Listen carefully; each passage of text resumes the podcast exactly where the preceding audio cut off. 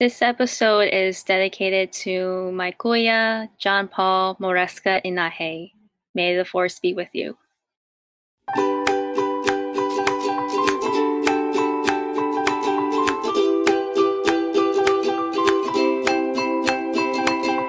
Welcome to the Filipino American Women Project, a podcast show that shares stories and life lessons told by individuals living or have lived in America that are of Filipino descent and identify as female. I'm your host, Jen Amos, a fellow Filipino American woman, and I'm excited for you to join us. Let's get started.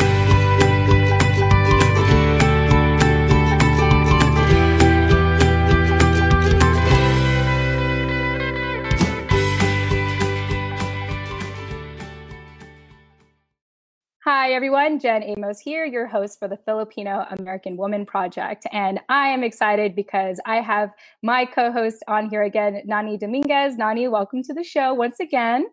Thank you. Hello, everyone. Yes. And why don't you tell people just if, if they didn't hear you in the last episode, which I believe was episode five now? Correction. That was actually episode six with Ria Predikin is when we first met our co-host Nani Dominguez. Okay, let's jump right back in.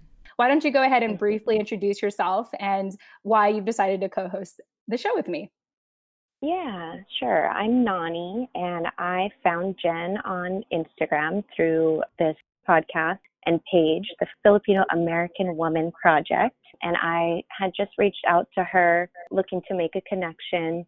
And I'm here to just kind of offer a different perspective from someone who is still exploring my identity, my heritage, and um, again, it's just looking to connect with other people, share more stories, more experiences, and build this kind of online community that we are creating. Yes, and I am so grateful to have you because I can only talk so much. So it's great to have another person who can ask other questions and make comments because I I can only come up with so many things. So thank you so much for joining me, Nani. Uh, with yeah, that said, be here.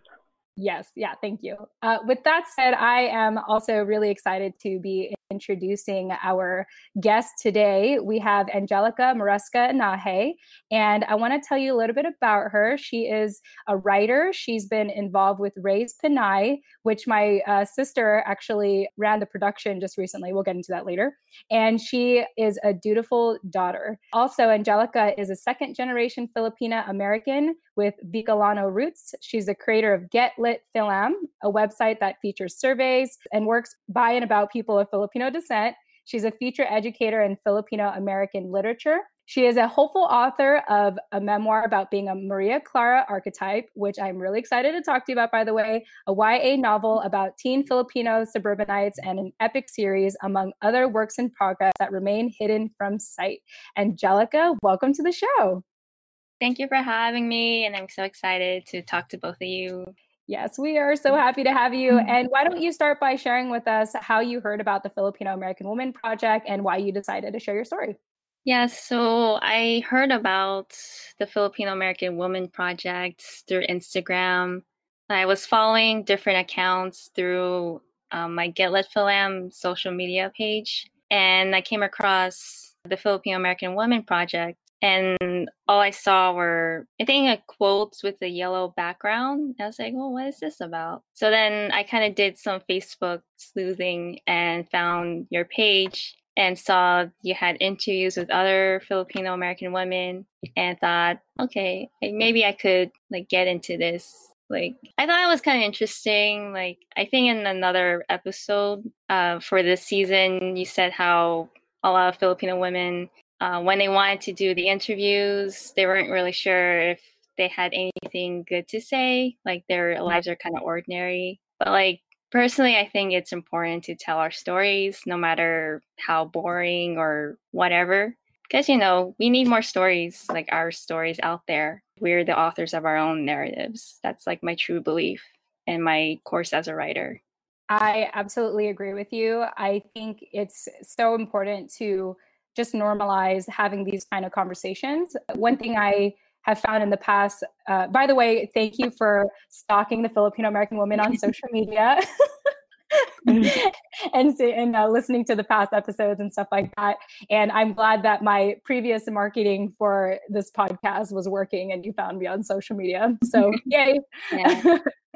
Uh, but I completely agree. Uh, when this project started back in December 2016, I couldn't find a lot of stories about us or it wasn't easily accessible. And i just thought when when something is missing i think and we see it and we identify it i think it's our duty to do something about it. You know mm-hmm. we cannot wait on someone else to be the change. We have to be the change that we want to see. And um you know those that saying like whenever there's a, a void like it, it's your responsibility to to fill it because you know everyone has a purpose in this world um, whether they know it or not and so mm-hmm. I, yeah, I think storytelling is extremely important. Uh, part of my own upbringing, my family is very, very humble and they are focused on they, have always focused on just providing for the family and making sure that we were well taken care of and and so mm-hmm. storytelling was not a big thing in my upbringing it just wasn't it just wasn't like part of our family culture and so i grew up i naturally grew up as, as this really curious woman and then in my early 20s, that's when I started to explore uh, my Filipino culture and roots and and stuff like that. And now I just now seeing some uh, some of my other peers, some of our other Filipino sisters, and um, seeing how you know a good number of us uh, feel feel lost. I real I feel like if we can if we can inject more women with stories, not literally figuratively, if we can put more stories out there, you know, uh, we'll start to see ourselves in those stories and start to fill in you know fill in those blanks in our lives and that confusion and and be able to craft a story of our own. So I I love what you said and and I and I completely agree with you on that. Uh, Nani, did you? Is there anything you wanted to add? Yeah, I absolutely agree with everything that you guys said as well. And I love, Angelica, what you said about the importance of sharing your story, no matter how boring or bland that you might think it is. Mm-hmm. I think that that's the purpose of this project. Jen, correct me if I'm wrong. Just like both of you guys said, there's not a lot of literature out there on the Filipino American experience, and that's what we're here to create. And so, if we don't share our stories, then we'll continue living like we've been living, and there will be nothing for the generations that come after us to look at either. Mm-hmm. Yeah. Yes, absolutely. So, if anyone is hearing this, if we haven't uh, harped on it enough, your story matters, and we would love to hear from you. no pressure. yeah. Yes, no pressure.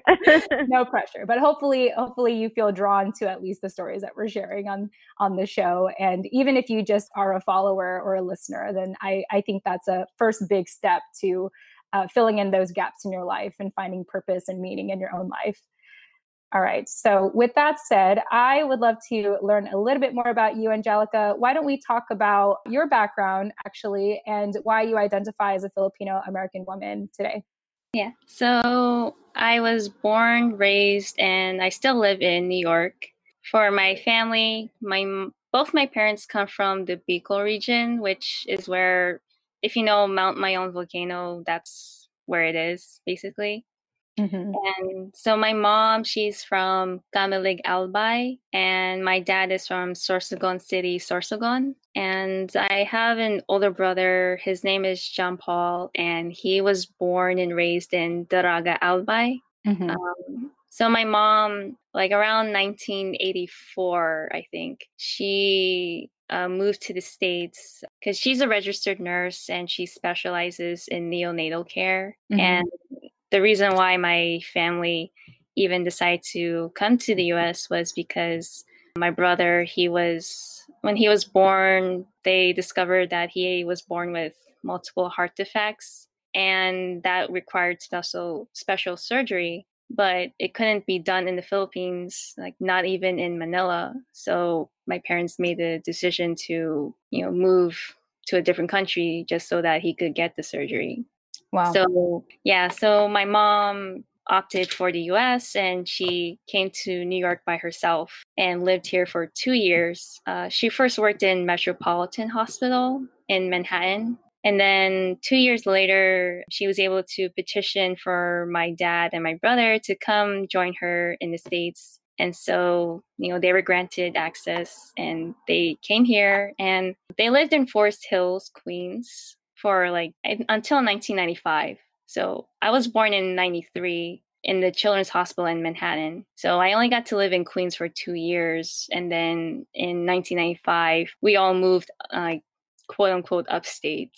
But it's mm-hmm. basically like we're close to New Jersey, but mm-hmm. and everyone in the city calls it upstate, but whatever. So we moved to Rockland County, and that's where we've lived ever since. Wow. Well, first of all, my my brother's name is also John Paul, by the way. After the Paul. Yeah, and my sister uh, Josephine Amos was also born in 1993. So that that is crazy, crazy, crazy, crazy. I just started uh, visiting New York because because of my sister. Yeah, uh, she moved there about two years ago. So I, I, believe. Do you know my sister? I feel like I feel yeah, like I, I met her three times through the the third generation of Raised Pinay, and mm-hmm. like okay, can I can I like gush about her a little bit? Like, please, I yes anything about my sister, yes. yes. Mm-hmm. Like she did such a phenomenal job producing Raised Pinay for the the third iteration. Mm-hmm. Like, you know, being I I don't have any experience as a producer, but I can imagine it's so stressful of a job that and somehow she just did all this and of course there was help from JL, Rochelle, and Justine, who are the creators of Raised Pinay. But for Josephine to handle that huge responsibility and to see the third iteration succeed as it did, it's like I'm so proud of her. Like that's that's all I gotta say. Oh. She did such a great job. That makes me so happy. I, I feel like uh, I'm just very proud as an older sister. And we, you know, my my mom flew all the way from uh, California, and yeah. uh, we road trip together to see my sister. And um, she has a she had a piece in that play yeah. And the moment the moment it was her piece, I started gushing. I was like, oh and I'm just so I'm so proud of her. And I it's just it's one thing for me to be proud of her. I'm obviously very biased because I'm her sister, but it's so it's so awesome and affirming, you know, to hear it from other people as well and how she has impacted people. So I'm just so proud of her and I'm it's so great that you two know each other. And I, you know, I look forward to seeing what Raised Pinay uh, has for the future. I, I actually am hoping to interview uh, the ladies, JL and and Justine and Rochelle, and I I'm just excited to you know see if there's anything we could potentially do with each other. So, ladies, if you're listening to this, I'm calling you out. You're going to be on the show before you know it. yeah. So, well, thank you for sharing about your family background. Uh, mm-hmm. Let's go ahead and fast forward to what life looks like for you today. Hmm. It's it's always busy currently. So I still live at home with my parents, and they're both technically retired. My mom, she she still works, but as a per diem. So she kind of works like about six times a month because you know she enjoys um, taking care of babies. Like that's mm-hmm. been her work for thirty years. Mm-hmm. And my dad, he is officially retired since 2017, I think, but he was diagnosed with dementia last summer, and wow. so for most of my time, I spend taking care of him along with my mom. We're always busy, like making doctor's appointments and running errands, doing chores, and making sure that my dad is okay. Like there's no falls or anything. Mm-hmm. Um, if you know anything about dementia, it's it does affect the brain. So he he actually had a stroke about two years ago, and I think he had two more strokes, and it kind of led to the diagnosis of dementia. Wow. So it's like um, it's kind of like doing any kind of basic task like eating or walking or you know the things that we mostly take for granted um, it gets affected in the brain with that condition. So it's something that my mom and i have to take care of on a daily basis. Wow i uh, i applaud you for for doing that not to sound like a, a, social media stalker or anything, but I totally was. I read I read your most uh, recent blog entry on your website, and you had mentioned that you recently uh, quit your part time job so you can help out the family more. Is that correct? Yeah, I, I really needed to do that. Um, because I felt like I wasn't being present at home as much as I should slash wanted to. And you know, the job I was working at was very draining physically, emotionally, and mentally that I couldn't do any help with my parents. So it's like I might as well quit because my energy needs to be focused on family rather than you know making minimum wage. Mm-hmm. Yeah. Now, were you? Did you choose to do that job because you just wanted to try to like make something of yourself or like was it a distraction i'm just i'm just curious to know like why you decided to do that and then now you've decided to you know leave so you can take take care of your family? I think it was both. Like yeah i i wanted to learn how to at least earn money but also i felt like you know being a caregiver it's very exhausting. It was like i kind of just need something to like keep something else to keep my mind busy so that I don't constantly think so much about the the situation because it, it takes so much of your time and energy and a lot of emotional labor as well. Mm-hmm. So I guess like working a part-time job was my way of focusing on other aspects that I could be more useful and it was pretty good at first but then it kind of went downhill in a way. Yeah. I don't know if I can say much about it, but if you ever worked retail, you can understand like how it's retail. I think that's like um, but you know, I think I gained a lot of skills in that experience, like being able to interact with strangers or time management, multitasking, and all those things. So there was some good that came out of it, at least. Um, yeah, I definitely, I definitely needed to be home more and apply those skills.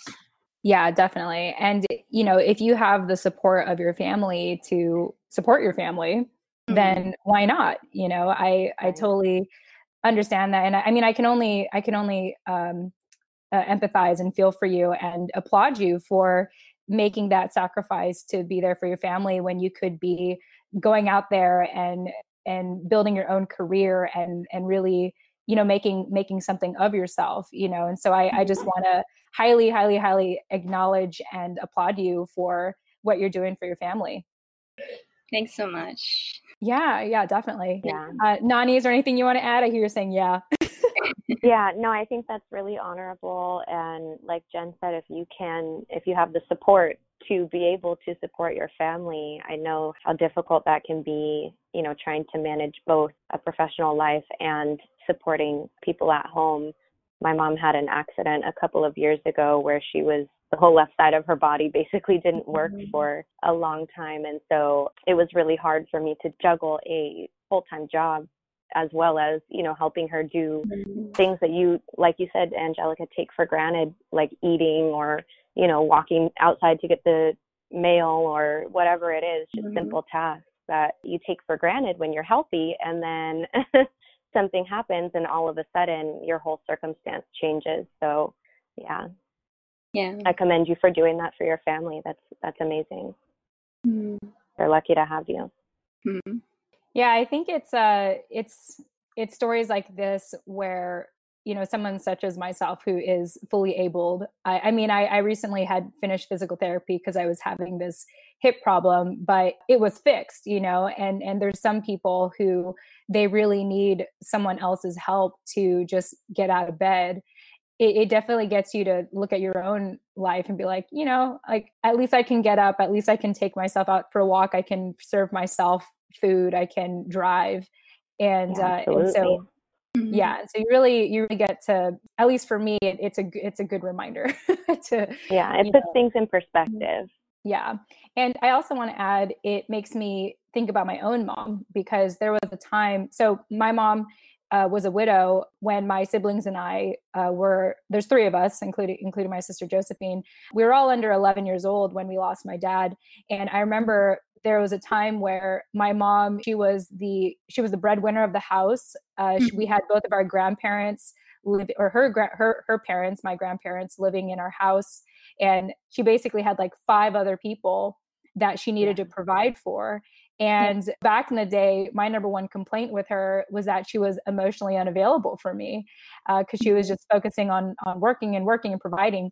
you know, looking back, I, I realized how selfish I was for for wanting wanting that from her. But now understand and appreciate, you know, the sacrifice she did, like having to carry, like having to, you know, take care of five uh, individuals uh, and, and and sustain a household. And uh, and so anyone anyone that is taking care of other people i just have to commend them because it's such a commit what you know whether you choose like you're taking care of your parents my mom was taking care of like mm-hmm. her her parents and and us or just any anything where you or even being a mother it's it's just such a it's such a full time if not you know double duty type of job and yeah. I think it's very easy to lose yourself in that. And so with that said, I, you know, early on in this conversation, we were talking about the the Maria Clara archetype. Mm-hmm. And I learned a little bit about it through through another friend that we'll, we will interview on the show later. Uh, she she's uh, her name's Stacy, so shout out to Stacy Salinas. She's a PhD student in history right now, and she is focused on uh, the Filipino uh, American experience uh, in her Asian studies um, courses and stuff like that. And and she had mentioned she actually wrote one one of her class assignments was to to write a paper about like something uh, related to the Filipino culture. And she actually wrote one of her pieces was about the Filipino American Woman Project. And in that, mm, uh, oh, wow. which I'll, that's so cool. Yeah, yeah, yeah. I, I have shared it in the past, but I, I told her that I want to bring her back on the show. I want to bring her on the show to actually like read it because it's really insightful. But one thing she talked about in there was about the Maria Clara archetype. And so, Angelica, would you uh, would you indulge us and explain the Maria Clara archetype and how you are almost the embodiment of the Maria Clara mm-hmm. archetype?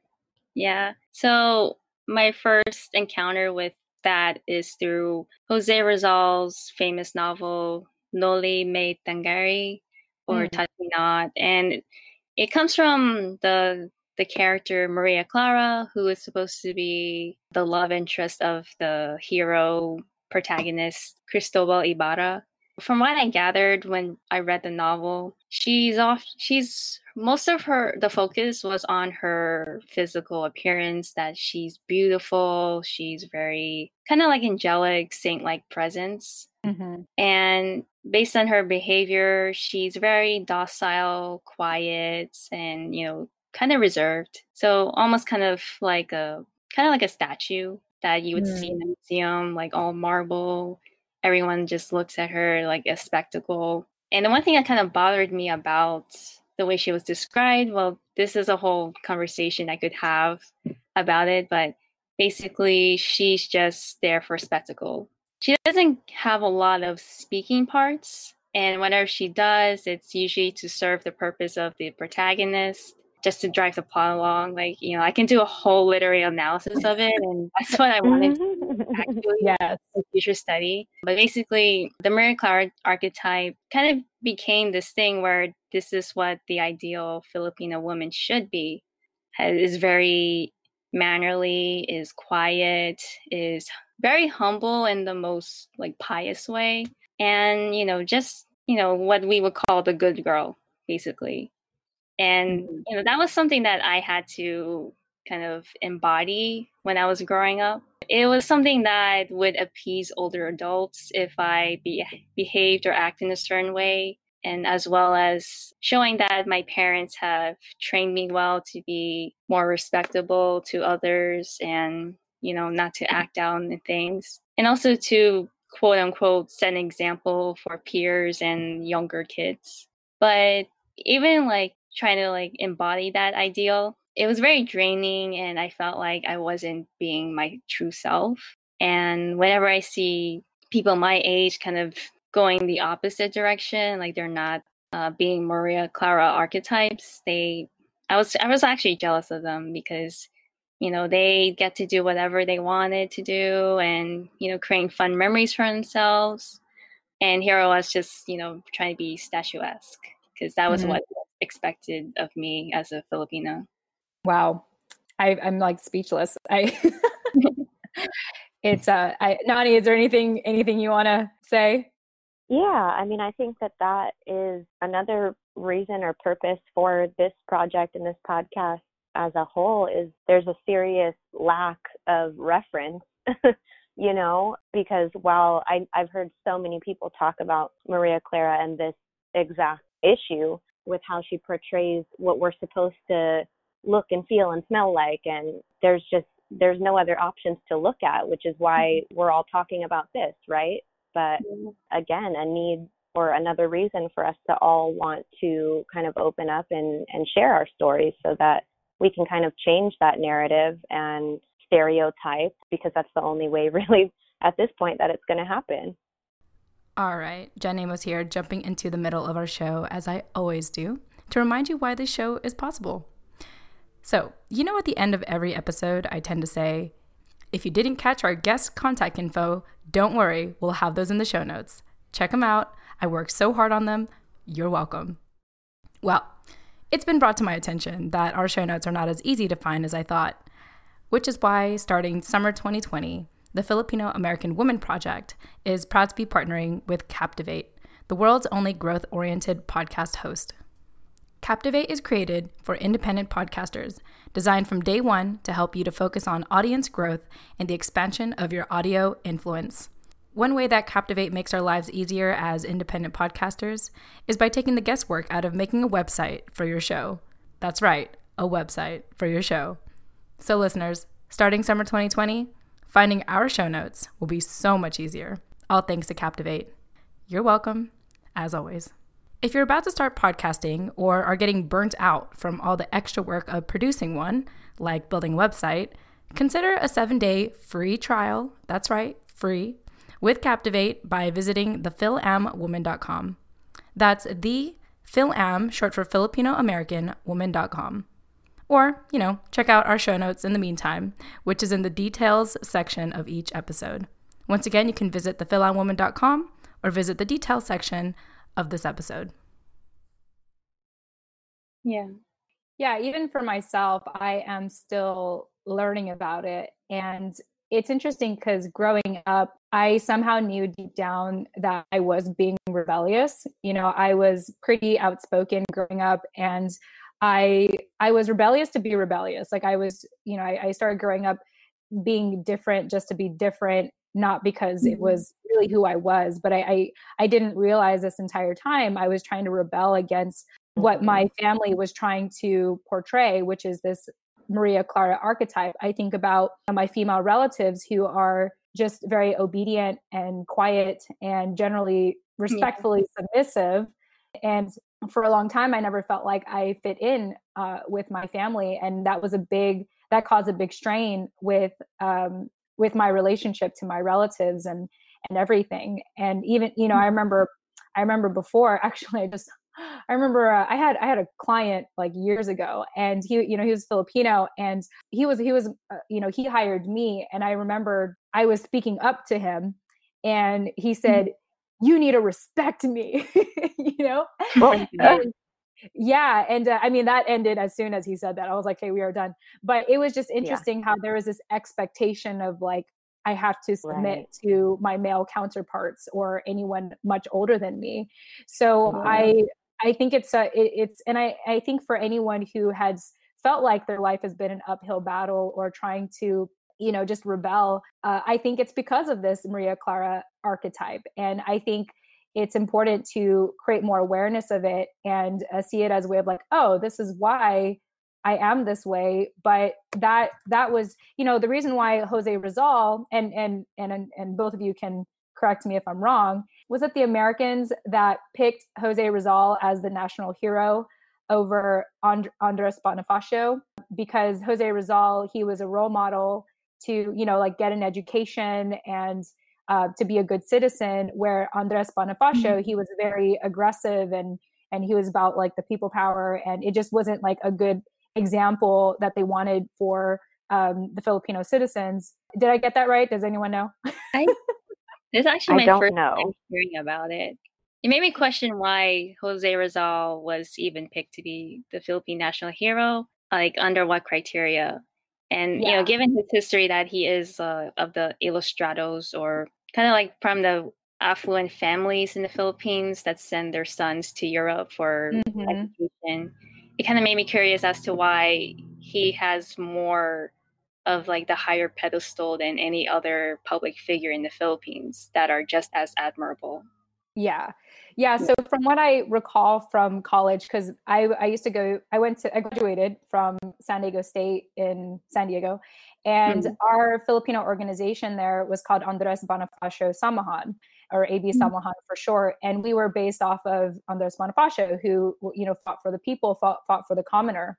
And so I do recall uh, I do I do recall like something about Jose Rizal being considered the national hero because they they wanted uh, people to you know get an education. They they glorified Europeans and and the white culture, yeah. um, hence the colonial mentality.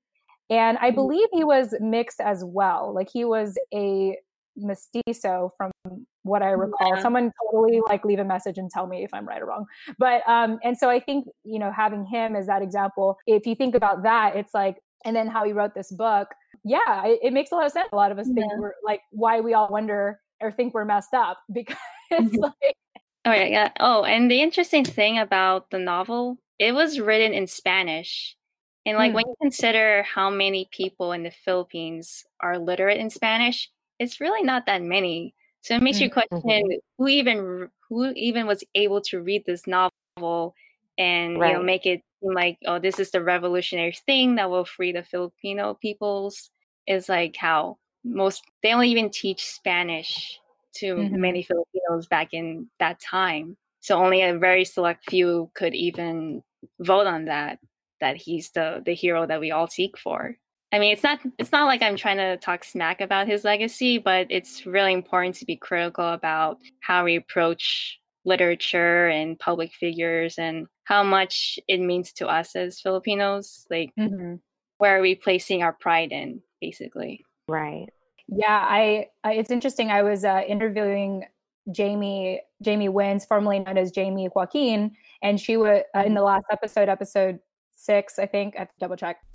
Hey everyone, I am jumping in to correct myself once again. If you uh, want to listen to Jamie Wins, formerly known as Jamie Joaquin, she was episode seven on our uh, show. All right, let's get back in. She was a, a, a Filipino model uh, and celebrity in the Philippines. And in her time, like in her 20s, she was really difficult for her to make it in uh, she chose not to do pageantry for example because mm-hmm. they idealized um, mestizos jumping back in again to say that I was saying mestizas, not mosquitoes. Okay. And they idealize like taller women. They didn't, they, in the Philippines, they didn't even want the actual Filipina you know to yeah. to represent them and so it's just so interesting you know even nowadays it's it's still you know you're still kind of considered uh, above like the the filipino if you're if you're mixed so so, yeah. so Nani, Nani being half, half mm-hmm. Filipino and Russian over here. yep. but anyway, that that's that's my thoughts on it. And yeah, I, I definitely mm-hmm. think that this uh, opens a conversation for this this opens up for more discussion i think in a, in a future episode. And so if anyone's listening and is fascinated by the maria clara archetype and as as well as learning more about jose rizal and why he was chosen as a national hero or if you had any thoughts around overall we'd love to have you call in and share your thoughts uh, for a chance for you to be uh, featured in in the next episode where we discuss this more. And I, I think it'd be a great opportunity to bring you back on angelica to talk about it uh, in a future episode. Um, yes, I'm so. so passionate about literature, like you can't even imagine. I love it. Yeah, when I when when you mentioned that you were a writer, I was like, oh, this is going to be fun because she is so like I I, I know that she's very um, knowledgeable about these things, and you mm-hmm. know if you're if you're going to be someone that's going to write a memoir, it's uh, which by the way, uh, I just remembered this um, when I first started this project. I was trying to find books in in the San Diego Public Library uh, about Filipino American women. Mm-hmm. And the only one I had found was a memoir from a Filipino American woman who was a nurse in World War II. And mm-hmm. as we know, that was, I'm going to have to find that book again, but that was that was decades ago and it's amazing mm-hmm. how we haven't had anything like that ever since and so uh, i think what you want to do is is really it's really honor- honorable and exciting and i want to follow your journey as you as you do that it's also why i started Get Philam because growing up i didn't have much exposure to authors or books that were that were about us basically. Mm-hmm. And it mm-hmm. wasn't until like my second to last semester in college that I took a class called Filipino American Literature, and it was taught by Luis H. Francia, who is a Philippine based poet, editor, manong of letters. And he just exposed me to all these writers and books that talked about what it's like to be Filipino. And it kind of dawned on me that it took me 21 years to even consider that, that, you know, we could be writers and even get published. And so from there, it just became this whole mission and journey to find other works and other authors that are talking about our lives, basically. Because, mm-hmm. you know, if you know about the literary canon, you don't get a lot of Filipino authors in there or even their works. And it kind of makes you question well, are our stories that boring or are we not significant enough? But there are actually people out there who look like us and who have experienced similar upbringings like us and you know putting it into story. And you know through Get Lit Filam that's what I want to expose others to that you know may not know about these works or even consider themselves as storytellers. But there is a growing literature and uh, many authors that are pursuing this type of thing. And that's what i'm hoping for my project to go forward and also what you're doing with the Filipino American Women Project is just allowing us to be the authors of our own stories. Yes, that's right. And I just it just dawned to me uh, what get lit fam means. Lit is literary. I just got that. Yeah. Um, so so wait. All right. Well, all right. So I, I do uh, I do have one more question I want to ask before we wrap up. Uh, this is my favorite question, which usually wraps up this episode, and it's about sharing a life lesson and a story of your life that led up to that life lesson. And so, Angelica, you had mentioned that the biggest life lesson you've learned is to choose to live. Now, I can I can interpret that one way, but I would love to hear why you have chosen that as your life lesson and what aspect of your life led you to live that live that truth so i mentioned how trying to embody the maria clara type is very unfulfilling and draining and it's not really living a life like mm-hmm. based on my own terms what kind of led me to that lesson was coming back to my older brother being the older sibling trying to take care of the younger sibling he always encouraged me to be more independent and you know kind of give us give myself a break and mm-hmm. that was something that i i couldn't even fathom at a young age but it wasn't until like coming into my 20s um so i'm, I'm trying to like not to cry right now oh um take your time fine. you got this yeah so um so in like uh, 2015, so after this was like a few months after I graduated from college, um, my family and I we traveled to the Philippines to visit relatives and you know having a family reunion. And then my mom she actually celebrated her birthday in the Philippines. And that was like the first time in 30 years since moving to the US that she was able to celebrate her birthday with her siblings and mm, um, nice. so that was like a weekend where it was just jovial and heartwarming family time. Yeah. And then in the the weekend after the weekend, my my older brother he he suddenly went into cardiac arrest, and you know we were staying at a a hotel in Legazpi City. Uh, we had two separate rooms, and we we were told by the the staff that my brother collapsed and he mm-hmm. had to be rushed to the hospital, but he was pronounced DOA. So he he had already passed by the time he got to the ER. And that was the, that was the worst day of my life. Like it was like half of myself had died with him. Mm. And you know, it was it took it took time for that to set in so, like in the following days, we were just constantly surrounded by our relatives. And it wasn't until we came back to the States, like my parents and I, that it really hit. And, you know, from then I, I couldn't really function like a normal human person. you know, from there, like through the grieving process and trying to heal from the tra- the traumatic experience, it was like a constant struggle between what is the purpose of living if my loved one is no longer around. Mm-hmm. Um, it's also like trying to honor them in a way. Like, you know, my brother, he, you know, this is a what a lot of people would say about their loved ones who have passed, but they were full of life. Like they enjoyed life. They found pleasures and excitement in the things that they loved.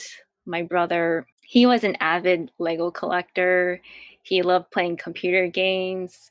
He loved he was a foodie as well. So he loved mm-hmm. going to restaurants, especially in New York City. And basically like most of my personality was formed because of him.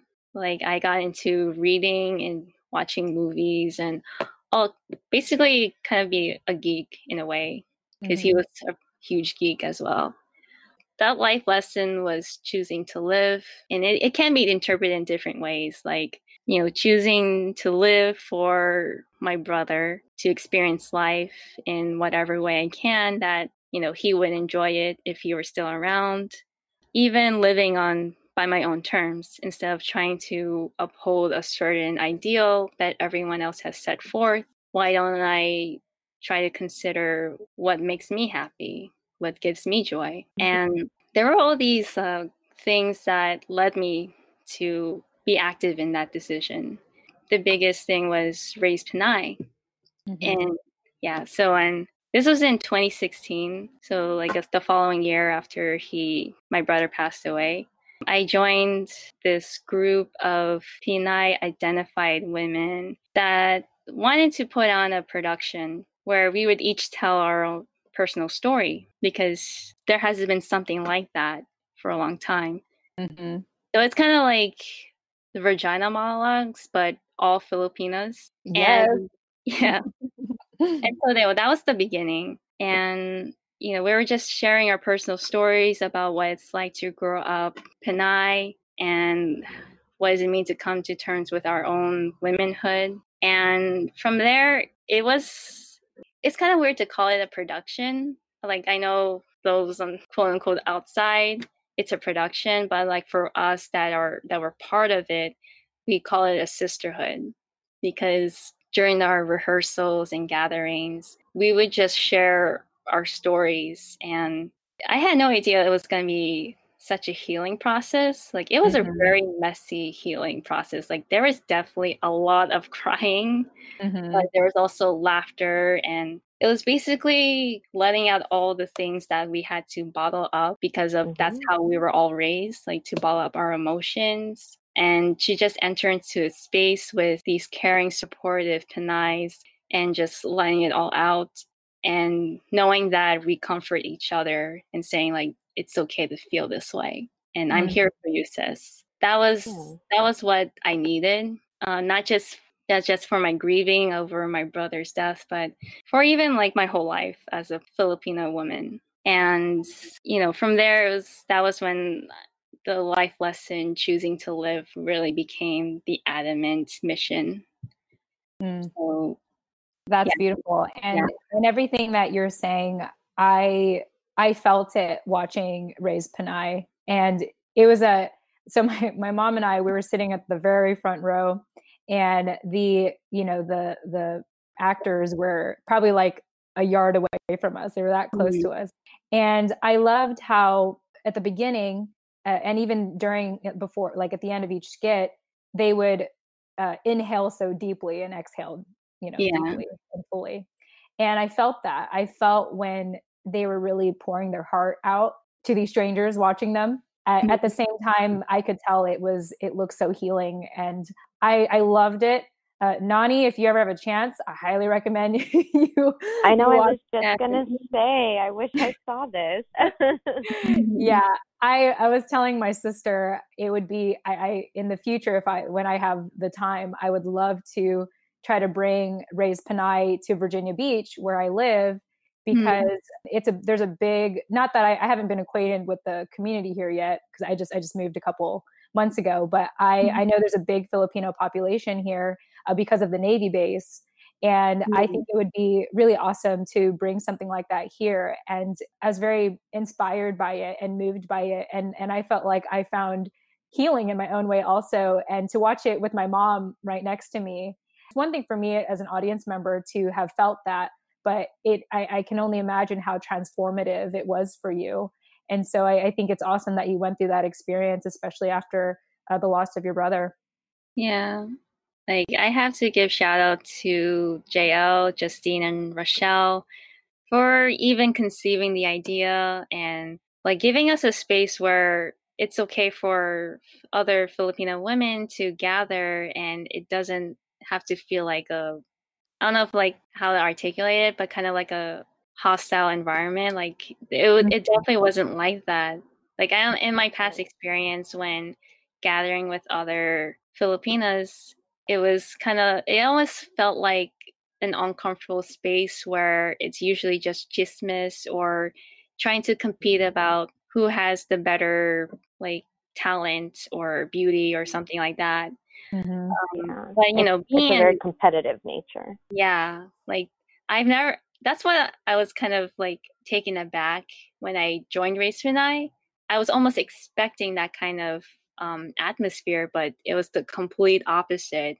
Mm. There, the sisters were so warm and welcoming, and they they genuinely wanted to listen to like my story and someone else's story, and it just became this exciting gathering where we could just be ourselves. And for me, that was like a huge transformation. That you know, I so there are other Filipina women that I can talk to and not feel like I have to put up a pretense. I could just be myself, and they welcome that, and I try to put out that energy as well. That I want to listen to you. What do you want to say? How do you feel? So it's just you know whatever you put out there, you're gonna receive it back. And you know that's also another lesson that I learned with the Raised Pinay. And I can imagine how the second and third generation of Raised Pinays have felt that energy as well, and mm-hmm. definitely a huge healing experience for them. Ah, oh, that's that's beautiful. I mean, I just wanted to say that I think as Filipinas, we all have some kind of innate desire to connect and to be together with each other. Mm-hmm. And I think it's very it's contradicting because just like you said, you're used to being around groups of Filipinas that are competitive or you know they're judging you or talking about you and that's kind of what you expect walking into that kind of environment and mm-hmm. I think if we can all just be a little more vulnerable or open with each other and mm-hmm. just be honest like no I'm not okay yes, I would love to talk, like just being honest with each other when we need help and just seeing how supportive we can really be for each other instead yeah, of trying definitely. to play some kind of tit for tat game, you know? Mm-hmm. Most definitely. We all need sisterhood. Absolutely. I, I completely agree with both of you. Part of part of the reason why I started this project is because in middle school I was uh, I had a Filipina Filipinas as my best friends uh, in in sixth grade and then when we went to middle school it completely changed and i was actually bullied by filipinas when i was really young and i even got into like a, yeah and i even got into a fist fight with one in my freshman year with a child with one of my oh, childhood wow. girlfriends oh yeah oh i'm gonna say i'm gonna say i won for the record. it, well, it wasn't here to tell another side of the story, so that's okay. yeah, unless she's willing to listen to the show and give her perspective, I won that fight. um, we'll we'll just but, go with that.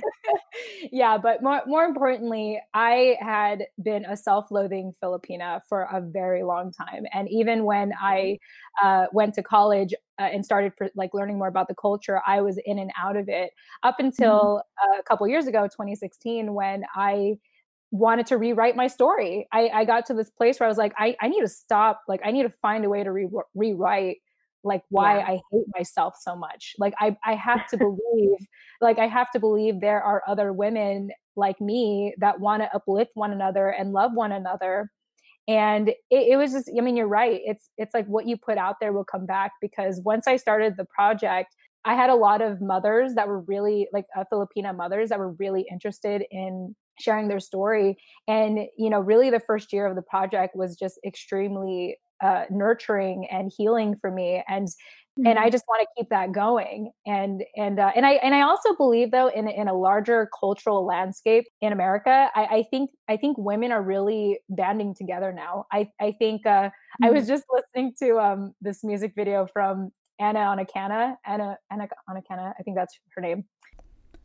Okay, last time I'm going to cut myself off to correct myself. I was referring to Anna Akana with her newest music video on YouTube called Pretty Girls Don't Cry. Okay. But she there's a lyric in there that says, um, you know, real queens help other queens fix their crown. And mm. I think that's so beautiful. And then even even um, Taylor Swift's music video, You Need to Calm Down, there's a lyric in there that says, um, you know, we see what you're doing on the internet, uh, com- you know, comparing all the women who are killing it, but we figured you out. We all have crowns. You need to calm down and i just i just feel like there's this cultural like la- like shift in the way that women are treating each other and mm-hmm. i just have to mm-hmm. say i love it i love it so yeah. much and i'm, I'm thankful I'm for it yeah yeah exactly uh, well, I can't believe we have been talking for an hour, ladies. I, I feel like we've had mm-hmm. such a amazing conversation, and I don't think this will be the last. I, I want to go ahead and uh, see, Angelica, if you had any closing thoughts for us before we wrap up. So, I mentioned in your questionnaire that I was working towards getting my license. So, two days ago, I had my road test and I passed. So, I'm now a licensed driver. Yay! Congratulations. Yeah, so that's my closing thought. Um, oh, so like, I'm really happy though. So you have your driver's license, right? Yeah. That's what. Wow, so like I can, I don't know. I feel like it gives me a little more freedom because now I can, you know, take one more step towards being independent in a way that my brother had encouraged me to do. Mm-hmm. Um, also, you know, kind of carry on his legacy of being a foodie. So like traveling to different cafes, restaurants, and just you know finding little pleasures in life, um, mm-hmm.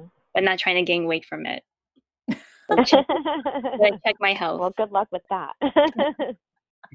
yeah. But, yeah. Um, but you know, I you know, I couldn't imagine how things would turn out by now, but you know, I can't imagine how things would have been different if all these things didn't happen. Like, you know, it did teach me a lot uh, about myself and to really figure out what really matters in my life. And I'm just so blessed to come across incredible people who are supportive and uplifting, like from my mm-hmm. parents to Raised Pinay to you know the friends that I hold close to me and to other Filipino women like Jen and Nani and anyone else that's listening. Like I'm so grateful to be, you know, having this opportunity to share my story and my life. So thank you so much.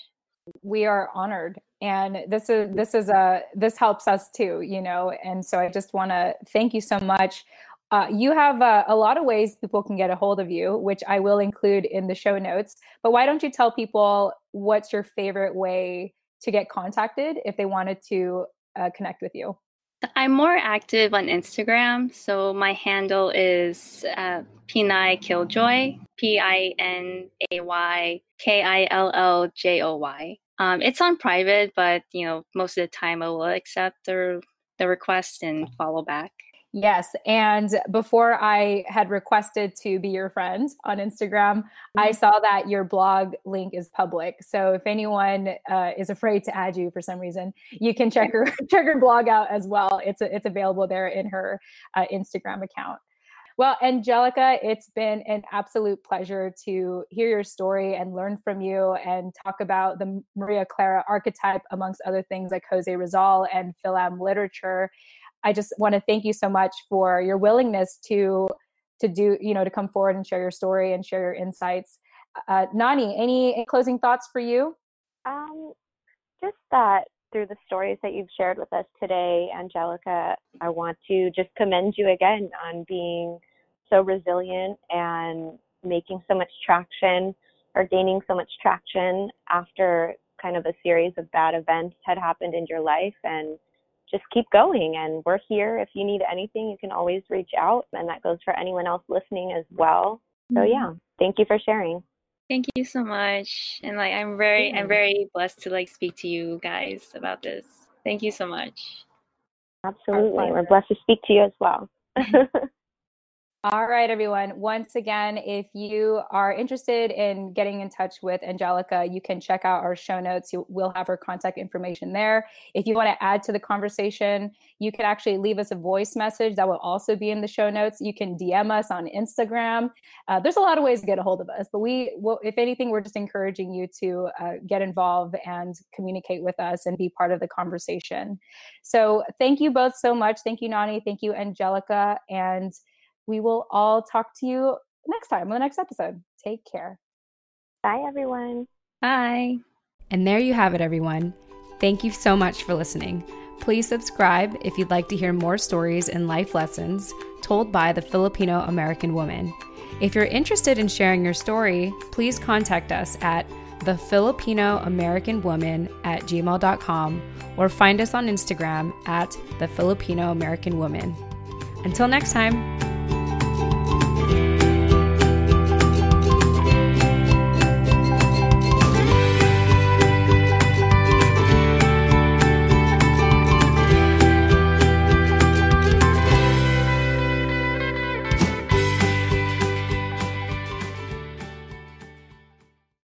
This episode is dedicated to my kuya, John Paul Moresca Enaje. May the force be with you. I love that. Beautiful. Can we add some clapping? clapping.